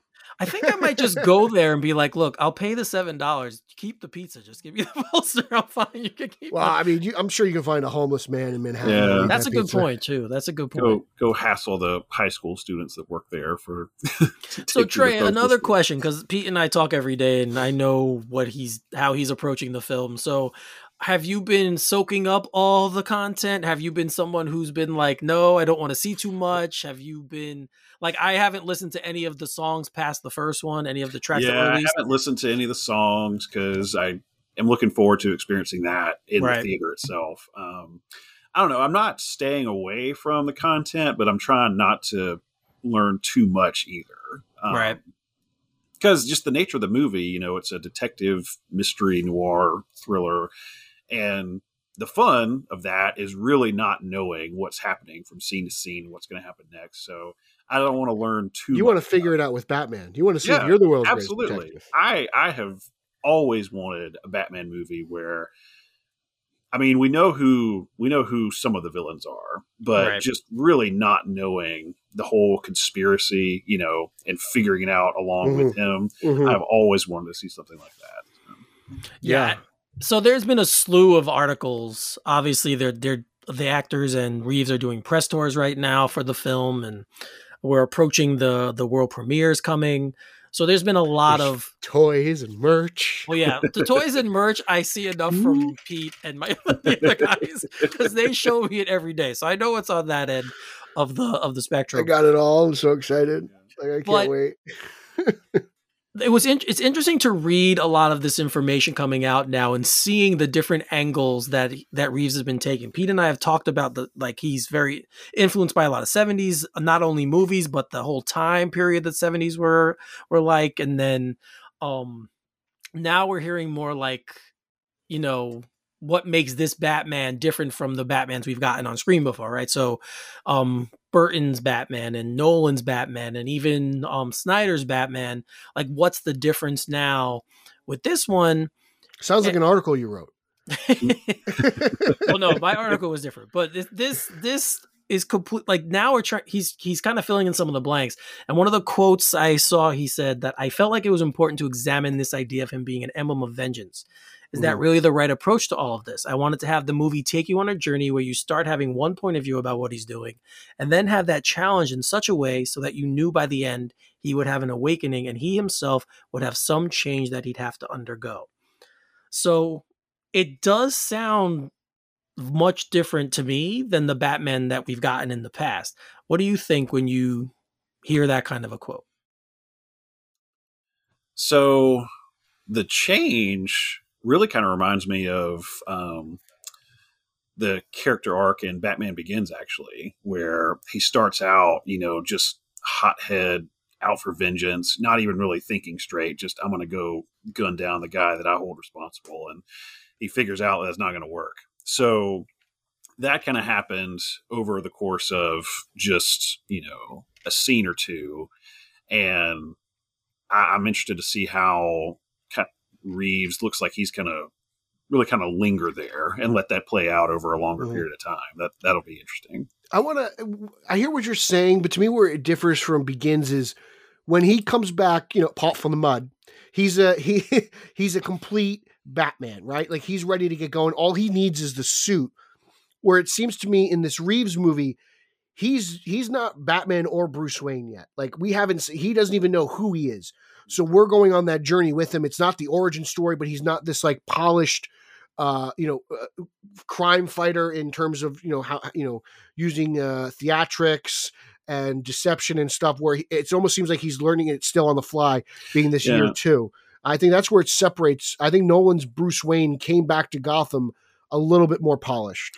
It does feel like this movie if you take in begins if you take his time like in the prison fighting in the mud and put him in Gotham for that for that mental state, that period mm-hmm. of his mm-hmm. life. That that might be more the kind of thing we're getting, which is exciting because he's he is trying to be Batman while undergoing that kind of change. So yeah, yeah, and he even says um further down in the article, this is the, of course the the Entertainment Weekly article that he wanted a Batman that was still becoming. He says like he didn't want here comes the Rogues Gallery characters and here's Batman and aren't they exciting and he's going to beat them and he wanted it to be more of a psychological place for the character to go, uh, which I am really looking forward to. Like I think we've seen glimpses of this in certain films. I, strangely enough, um, Batman Forever kind of is the one I think of when You're you think right. of the psychological, yep. you know, angle to the story to the story Batman stories that we've gotten. And this seems obviously because it's just a much darker, grittier film that it's going to be much heavier. Uh, and that, like, that to me is what makes this film different and why I'm even more intrigued outside of being just a fan of the character um, we're not getting the death of his parents in this, um, which we which seems to be kind of universally praised. Everyone's, you know, it seems like in every Batman movie, every director has to have one scene where there's the standard Batmobile chase scene and there is the death of the Waynes. Like that's that's yeah. like a Batman director's rite of passage, you know? Yeah. Right. And uh, I, I, you know, it's interesting how Reeves isn't doing that. Um, in in terms it's it's almost like the MCU kind of you know just moving away from the death of Uncle Ben. Yeah, I was I was actually that was something I wanted to ask you, Pete. Of and you just brought it up. Like I was going to say to you, does this is how is that impacting you the same way that not showing Uncle Ben's death in the MCU well, but I'll, I'll say this because the motivations for Batman are still the death of his parents, right? The murder of his parents. Whereas in the MCU, it's kind of foggy what Uncle Ben's role is. You've got the briefcase and Far From Spider Man. Aunt May takes his place essentially in No Way Home. He's mentioned in What If, which is said to be in continuity. It almost seems like that portion of Spider Man is so foggy they don't know what to do. But Reeves is like, well, there's a reason why he's this character. There's a reason why he's doing this, and it is the motivation of his parents' death. Um, I don't, and I've said this before. Like, I don't need to see it again myself. I've seen it. Every director's done it. Um, right. Um, I know the story. Uh, so like, it doesn't take away from that. But as long as the motivation is still the same, that's that's perfectly fine with me. I, I think that Reeves still gets the characterization of Batman and Bruce Wayne. Yeah, and he there's a, several articles on this, and there's another one um, where he was quoted. I believe this was at a panel discussion they had, and Pattinson was talking about the interpretation, and he said when he's Bruce, it's still the day his parents died. He says, I mean, he hasn't gone over it all, and he's become Batman almost in order to survive his present, rather than think, oh, I'm going to make a new future. It's mm. to protect himself as any as much as anything else. And as soon as he takes off, then he just goes back to being a 10 year old boy again, and the pain is still very much real. Sounds like a defense mechanism. Right. Well, and you um that that scene they released uh, at the funeral, you know, before the car comes. I haven't watched it. In. I have not watched it. Oh. Well. I'm, try- I'm trying to go in dark. You want me to take the headphones off? I'll take the headphones off. Sure. I saw it on accident, but go ahead. You talk about it. Go ahead. Well, uh, I'm only talking about it because it was it was officially released, but the way he looks at the kid at in the funeral scene, he gives that kid a look that's like, you just lost, you know, a, a parental figure. I know what that is. I know what kind of life you're in for. I hate it for you. That that seemed like the kind of look that he was given, and that the the emotions he was conveying in that scene. Right. You're right. No, I agree. Um, he definitely that is definitely somewhere something that's going to be explored in this film, and that scene plays it out beautifully. But it def it seems also like the, I can't wait to see it in the theater. the intent, um, the intent is definitely to build this psychological character, and of course we have the perfect guy to push those buttons in the Riddler. Like that's what the Riddler does. It's the character and like Dano is he play I mean, I hate to say this because he's so good at but he really is so good at playing creepy guys. yeah. Even Reeves said there. He yeah. said he's just absolutely terrifying, which is so great to see. Um I'm all for this fresh interpretation of the Riddler. Um I enjoyed Carrey's interpretation. Uh I got no problem with Gorshin and Astin. Uh, what they did in BTAS was fabulous. I even like what they did in the Batman with the the uh, the Freddy Krueger like Riddler. You know, the the Robert Englund Riddler. I think yeah. he voiced the character there. Mm-hmm. Um, well, I, so, I remember um, it was uh, talking about in Batman the Animated Series. You know, John Glover played the Riddler there. Yeah, and they talked about casting him, and ah, I'm forgetting the casting director's name, but she was talking about how as wonderful. I think it's Andrea person, Romano. Yes, like yes, that's right. She was talking about as wonderful a person as he is. He has a very creepy quality to his mm-hmm. voice, mm-hmm. and that's what drew her to cast him. So, yeah, I think this is just. It's not to me. It's not as much a departure from other versions of the Riddler that we've seen. You know, someone who is unsettling and is going to push psychological buttons in a very purposeful, intense way. Seems way. almost in line with what Arkham, the Arkham games uh-huh. did, except right. he's not wearing like a Hawaiian t-shirt and a wife beater. You know, he's wearing this like raincoat and this uh, ski mm-hmm. mask thing. So yeah. I'm down for it. And it, again, like I've said this before, that's what that's why this character has lasted 80 plus years. Well, all of them really. the entire Rogue guy, like they adapt and if we see the same guy in the same, you know, outfit all the time, it's going to get kind of boring, you know. Every artist, you know, uh, from Michael Turner to uh, Jim Lee even draws Batman differently, you know. So like I'm right. Greg Capullo's Batman is different from uh, Kelly Jones' Batman. So it's it's this is not really uncommon when it comes to comic book heroes. We should be as comic book fans, we should all be kind of used to this stuff by now. So I'm just again, just I'm excited to just dive into a new world. That's the part that really gets to me. And my main man Oswald's back, baby. like, come on. Yeah, and that's the other thing. Like we're getting him early too, right? We're getting him early before he becomes the big mob, the head guy. We're getting yeah. we're getting um which we we also got this in the Nolan trilogy, but we're getting Gordon again when he's a lieutenant. He's not commissioner yet. So it's it's very and we're getting Selina very early in her form, you know, as Catwoman. She hasn't even adopted the Catwoman moniker yet in this movie. So we're getting all of these characters in a very early stage and yeah, like that's that's awesome. Like that's this is to me and Pete, you're gonna kind of probably roll your eyes at this, but like the only time I've ever seen Oswald portrayed this way was in Gotham. We got him before, and he was kind of this just foolish yeah, no, character, right? That's true. And now we're gonna get something like that again. It obviously in a much better interpretation. So yeah, these all these characters we know. I feel like we don't know these characters, and that's one of the things that's drawing me more to it. You forward. did get some glimpses of this kind of portrayal of Oswald in the Arkham series, especially Arkham Origins. Yeah. So, yeah, and I thought that was great. I thought that was that's some of my f- most favorite Oswald stuff. They even it's like Arkham's so twisted. They even found a new way to do the monocle. Yeah, you know, like it, there's a lot of there's a lot of crazy stuff in the, in those yeah. games, but yeah, just oh man, just I've heard, I've read in, in I forget which article is, but just hearing Reeves talk about this and how he wanted to create like a Batman verse and how he really wanted to be self contained and this way he can kind of grow it as he sees. And you know, he he mentioned like doing Oswald in a way that was almost Tony Soprano, yep. you know, eh, Scarface like, and that's like, oh man, like you're saying that, and like that's hitting me in all my in all my wheelhouse. Like I'm, uh, you know, just it's not just about him, but it's about his greater world and it's seeing things through his eyes and how that mafia stuff expands. And I'm like, wow, man, like you're really getting it. Like you, you it's it's so interesting to me how he's combining so many various things of Batman lore from. Like I said, like the Riddler feels very Arkham, but like in t- some points of Batman feels very 66 Eh, but you know, and he's combining it all into one, and it's just like, wow, like he's a, he really is a student of the character, and he might be the biggest Batman fan that we've ever had behind the lens, and that really makes me feel good, and like he's really in the right hands. Yeah, and the another thing that was has been bandied about in a lot of these conversations and a lot of these panel discussions that we've had is is Robin. Uh, we've only technically had one real interpretation of Robin in the movies. It's Chris O'Donnell's. I'm mm-hmm. sorry, uh, John Blake is not Robin. We could have this discussion all fifty thousand yes, he times. Is. He's not Robin. His first name's Robin. he's not. He's not Robin, but his he's first name is not Robin. Robin. I'm sorry.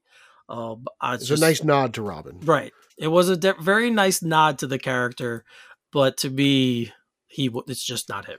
Um, to me, it would be more of a Terry McGinnis situation if it was me Then we we can talk more in Dallas.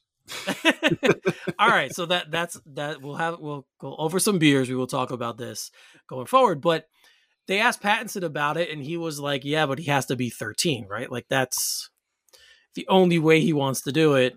And that's kind of been a, a touchy subject for people um having a Robin be mm-hmm. that young in this kind of universe. What do you guys think? Do you think we're past that well um at this point? I know Rick Shu will bring up his his famous op-ed he wrote for Batman on Film. Um, I did a social hour with Lauer and Jet not too long ago where I thought it could work and Bill was not. Bill doesn't think it could work. I, you know, he seems to think Pattinson is doing his typical troll job there. Um, I, you know, just the fact that he said it gets me really interested because I'm like, I think if you get the right person and the right the right writer, the right director, I think it'll work. I know me and Bill don't agree on that, but I I, I do. I, I think it will work because again, like Batman in its in itself is a ridiculous thing. Like this guy would be dead in a week, right? Like the I said it about John Blake. The first night he goes out with the grapple gun, he's he's face planting against the wall. You know, like it's it. You got to kind of suspend uh, was it suspend belief or whatever it yes. is. It, it, it's it could I think it'll work because most people think of Robin as a little kid. Maybe if you want to age him up to 16, I know everyone wants to say Chris O'Donnell was sold as Robin. Well, you know, uh Tobey Maguire was like 31 when he was in high school on Spider-Man. So like that's just the way Hollywood is. I like you guys gotta like stop being so critical of this stuff. Just let it be. Um I, I think it could work. I, I don't have a problem with it. If someone wants to give it a shot, I'm all for it. Yeah, yeah. I'm kind of with you on age. I think it would have to be a little older than 13, but Trey, where do you stand here? Do you want do you want to see a new Robin? I definitely do, and I think that Pattinson was clearly just being ridiculous. I mean, uh, it's kind of like his thing. Yeah, I mean, so remember it begins when Bruce Wayne like pretends to be drunk and kicks everyone out of the house. Mm-hmm. I feel like Pattinson is basically doing that. you know, I can see it. Can yeah, see just it. just just being you know ridiculous for the for the fun of it. So I don't think that he was seriously saying it has to be a 13 year old. But I will say, I think Robin, I would love to see the character brought back to the screen. I think the character is really important. I, I think the character yeah. represents one thing that I really did like about um, the way Nolan worked him in is Robin represents a victory for Batman because he is someone Batman's mission is to you know root out crime and corruption and make Gotham City better, you know, one night at a time. But he also wants to inspire other people to do the same. I agree with you 100% on that. And Robin is here here he is someone that has been so inspired that he picks up that he he takes it upon himself to do the same thing. Um, whether well whether or not Batman accepts him at first. I, I don't think that. I think that's an interesting dynamic. You know, I think that they would work best if you know Robin is someone trying to kind of break in and do that, and Batman's hesitant to you know take anyone on like that, not mm-hmm. you know adopt him or something like that. But having someone run around out there that says, "I want to do this too because I've undergone a tragedy and I want to make the best of my tragic circumstances the same way you did, Bruce." I, I think that is I think that's really important for the character, and that's something that really resonates. I completely agree with everything you said there. Yeah, I agree, and I think the way that this movie, at least like the psychological aspect that this, the way they're going with this, I think it would be perfect. Like I think that's a perfect setup um, to have someone in that kind of a headspace have this kid or teenager or whatever they make him come back into come into the picture and be like, you know, hey, I'm here. Like I I, I feel you. I understand. You know, this is I I and th- that way making Batman say, you know, wow, I am in like you said, I am inspiring somebody, Mhm. and here's this young person, and if I could do this for him, just change his perspective. Just Yeah. somebody not wearing hockey pads. Yeah, Yeah. Trey, uh, who is your favorite Robin? Uh, Dick Grayson, My original. man, pots and pans. That's what I like to hear. I think I mean, yeah, I don't, I don't hate any of them, but Dick Grayson. man. Ah, Damian, I can hate. he's probably he's, he is very low on my Robin totem pole. I'll say that much. I feel like most I- people love Tim Drake. I think, Well, nobody So- more than Rob Myers and Well, Ron yes, Haas. yes, yes. I think. So a lot of people want to play up the Batman Robin dynamic as like a father son type of relationship, Mhm. and it's literally that with Damian. I really think the big brother little brother dynamic is better, I better agree. suited for them. Um, I agree. they've got their you know they've got their fights they've got their disagreements but they really make each other better in a mm-hmm. lot of ways so I think, Yeah.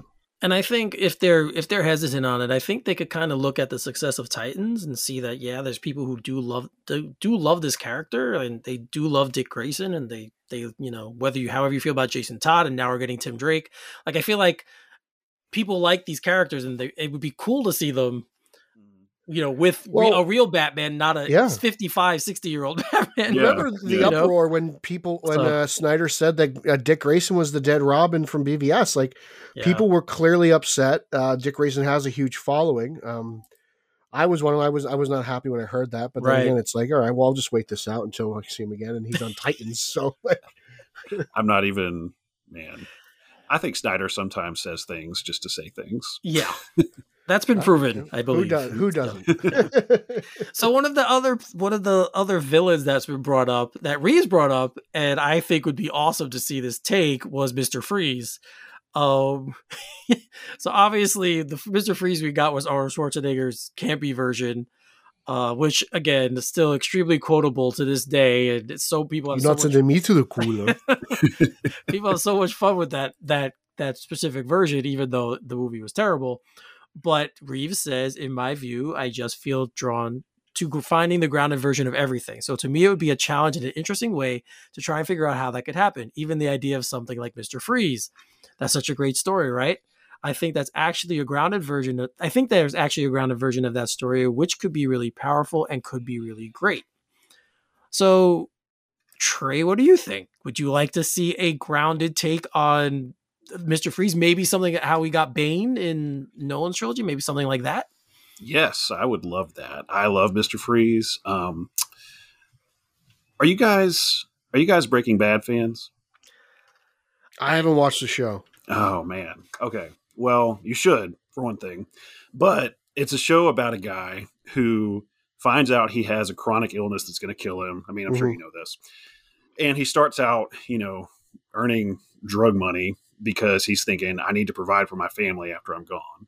But over the course of the show, you realize he's actually just a total narcissist and is evil. And even though he says he's doing these things for a noble cause, it, the, the more his character is revealed, the more you see he's just ha- has a he's in it for himself and he's in it to kind of prove that he is as awesome as he thinks he is. I think something like that works perfectly for a character like Mr. Freeze, where you kind of learn he's got he starts off with these noble intentions that you even kind of really feel for, but the more you learn about him, the more you realize this guy is just evil and his means are justifying the end, the ends. So I, I would love to see um, Reeves take on a character like that. I think that Nolan did a really good job with that, really boiling characters down to who they are at their core and kind of building them back up in the context of the world he created. And I think you can do that with so many different Batman villains. And Freeze is one that jumps immediately to mind because the only version we've seen of him was, you know, the Schwarzenegger portrayal, um, and I think he's due for something a lot with a lot more depth to it than that.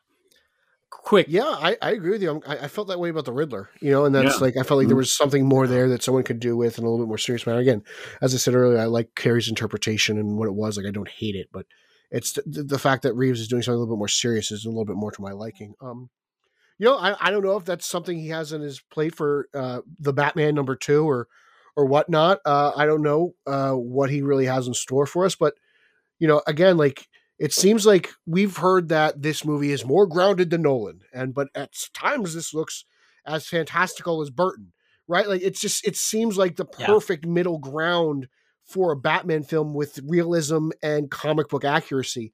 Uh so like if if again Matt Reeves can make CGI apes believable and you can feel for them, I think he can make uh, Mr. Freeze believable in any aspect he he could do. So I just again until this guy proves me wrong, I'm going to believe that he is the man for the job. I've liked all his movies, every single one, from Let Me In to War for Planet of the Apes and Cloverfield, everything in between. Mm-hmm. So I'm just I, yeah, like I anything he says, I'm like yes, okay, you get it. Next, what's what do, what do you have? Like I'm so excited.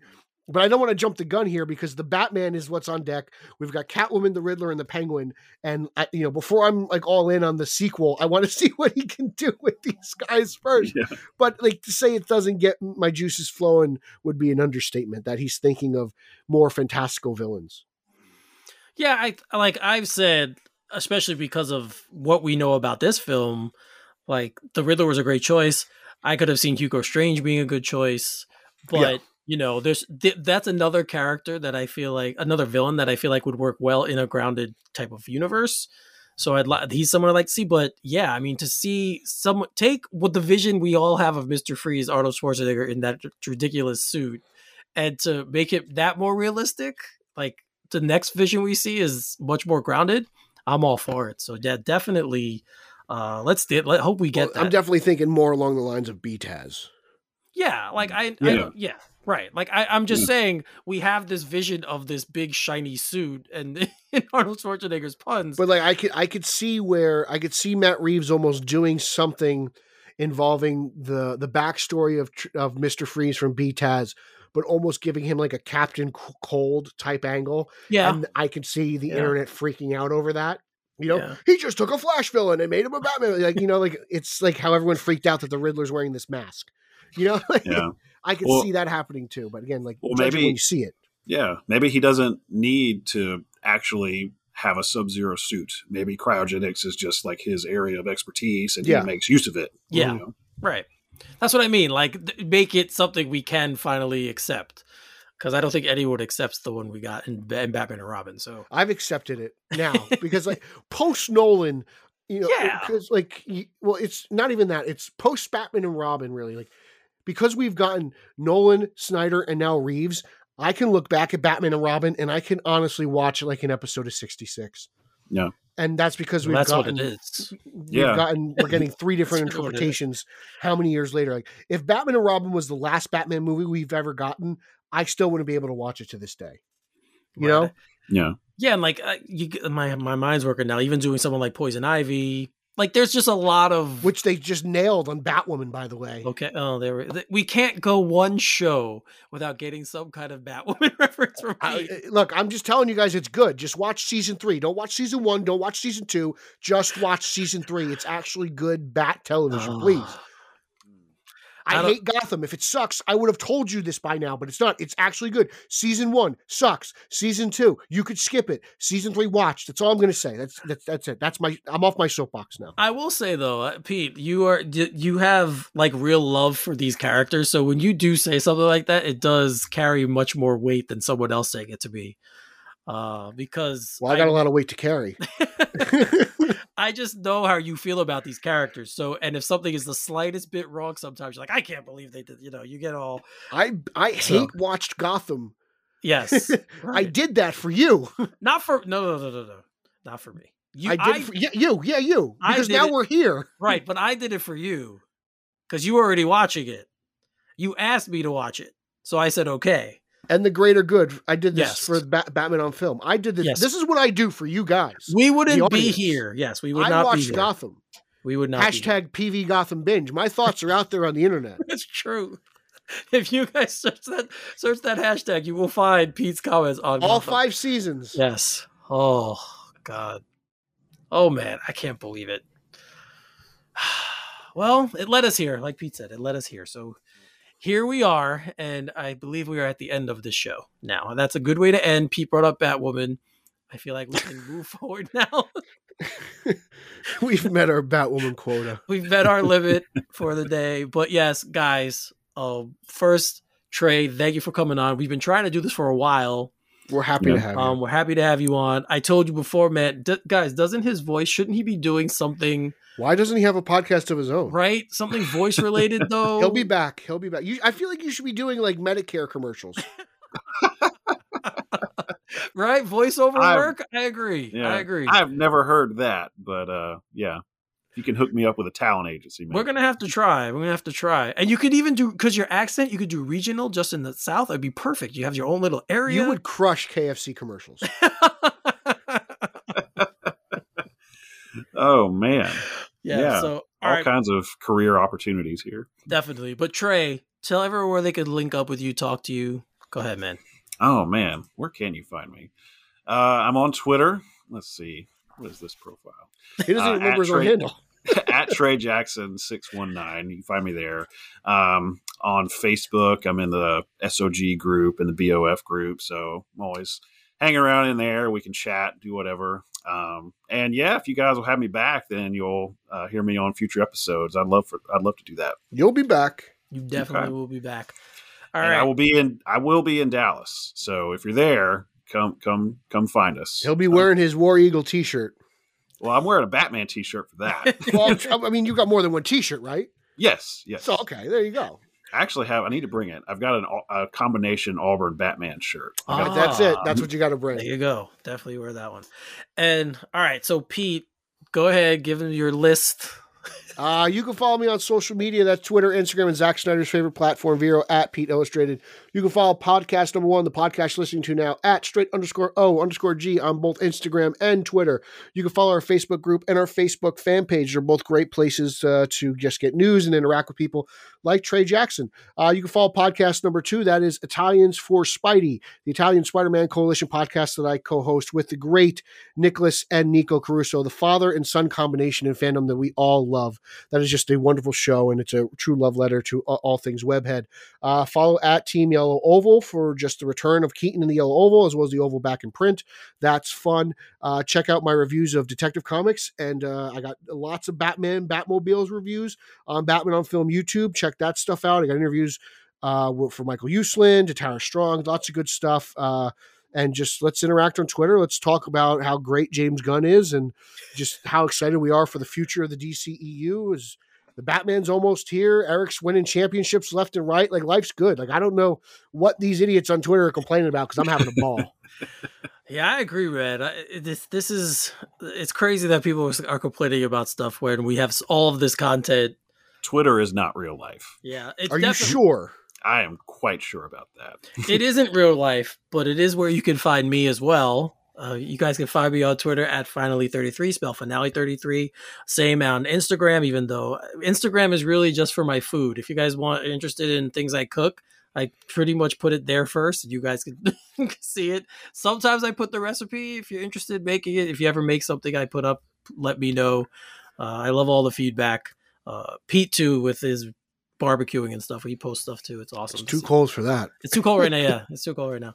Uh, look out for my for anyone who lives in the New York City area. Look out for my New York Knicks podcast coming up. Um, it's called All Nicked Up. It will be coming. It will be coming out within the next couple of weeks. Well, you got a lot of That talk is about. a- Obi Toppin just won the slam dunk contest. Oh, and I missed it. See, I didn't watch it. I'll watch the replay. But yes, uh, That's that's, a a. phenomenal name for the podcast. thank you, thank you, thank you. It's and he's should a big. called Tears. he's a big and he's actually a big topic on the first episode because he doesn't play enough but that's neither here nor there but definitely guys check that out i'll be tweeting about it i i probably going to create a twitter account a twitter handle so i'll be letting everyone know about that you can also find stuff i have done for batman on film go check me out. Look up, just search Eric Holzman. You will find my interviews with uh, Rebecca Romijn, with Jerry O'Connell, with um, Rachel Skarsten from Pete's favorite show, Batwoman. Batwoman. Yes, she is also Meagan Tandy, who is also on Batwoman. I- Batwoman. interview with her there, an audio interview with her there. Uh, just really, really fun stuff. I've written articles. I've, I've, um, I've written articles. I've covered Titans for BOF. Uh, so if you do love Titans and you want to see my thoughts, go look there and come back and yell at me. It's it's fine. like I do. I know that show isn't everyone's cup of tea, but I actually very much enjoy it. So uh, I'm looking really looking forward to season four of Titans. So I believe that's everything. Anything else, guys? Any closing remarks? I'm good. Yeah, just looking forward to looking forward to the Batman. Yes, and one final thing for me, I'm looking forward to spending time in Dallas with both of these gentlemen on here today. Finally, Not in the hotel room playing video games, right? Definitely not in the hotel room playing video games. I will not be doing that. Just making sure of that. Uh, but I will be at maybe there's a hotel bar. I'm probably more likely to be there. So if you guys are gonna be, uh, let me know. I'll be over there. Uh, again, again, just to reconnect with Pete. We always have a good time. We hang out, and of course to finally meet Trey, who I've been talking to for years now, and it's actually the first time I'm seeing him though, right here. So this Has it really fun. been years? It's been a couple of years. Yeah, we've been talking for a couple of years now. Yeah. So, yeah. Twitter's real life. yeah. Yeah. No, no, it's not. I always want to meet. I always want It's to an approximation. I always want to meet the cool people in uh in in this space. And Trey, you're Yeah. definitely one of the cool ones that I've gotten to meet. So, Well, you guys absolutely are too. So all right, Thank you. All right, so enough of this schmaltz fest. So, so for Trey Jackson and Peter Vera, I am Eric Holzman. You are listening to Straight Outta Gotham, and we will see you next time. Booyah!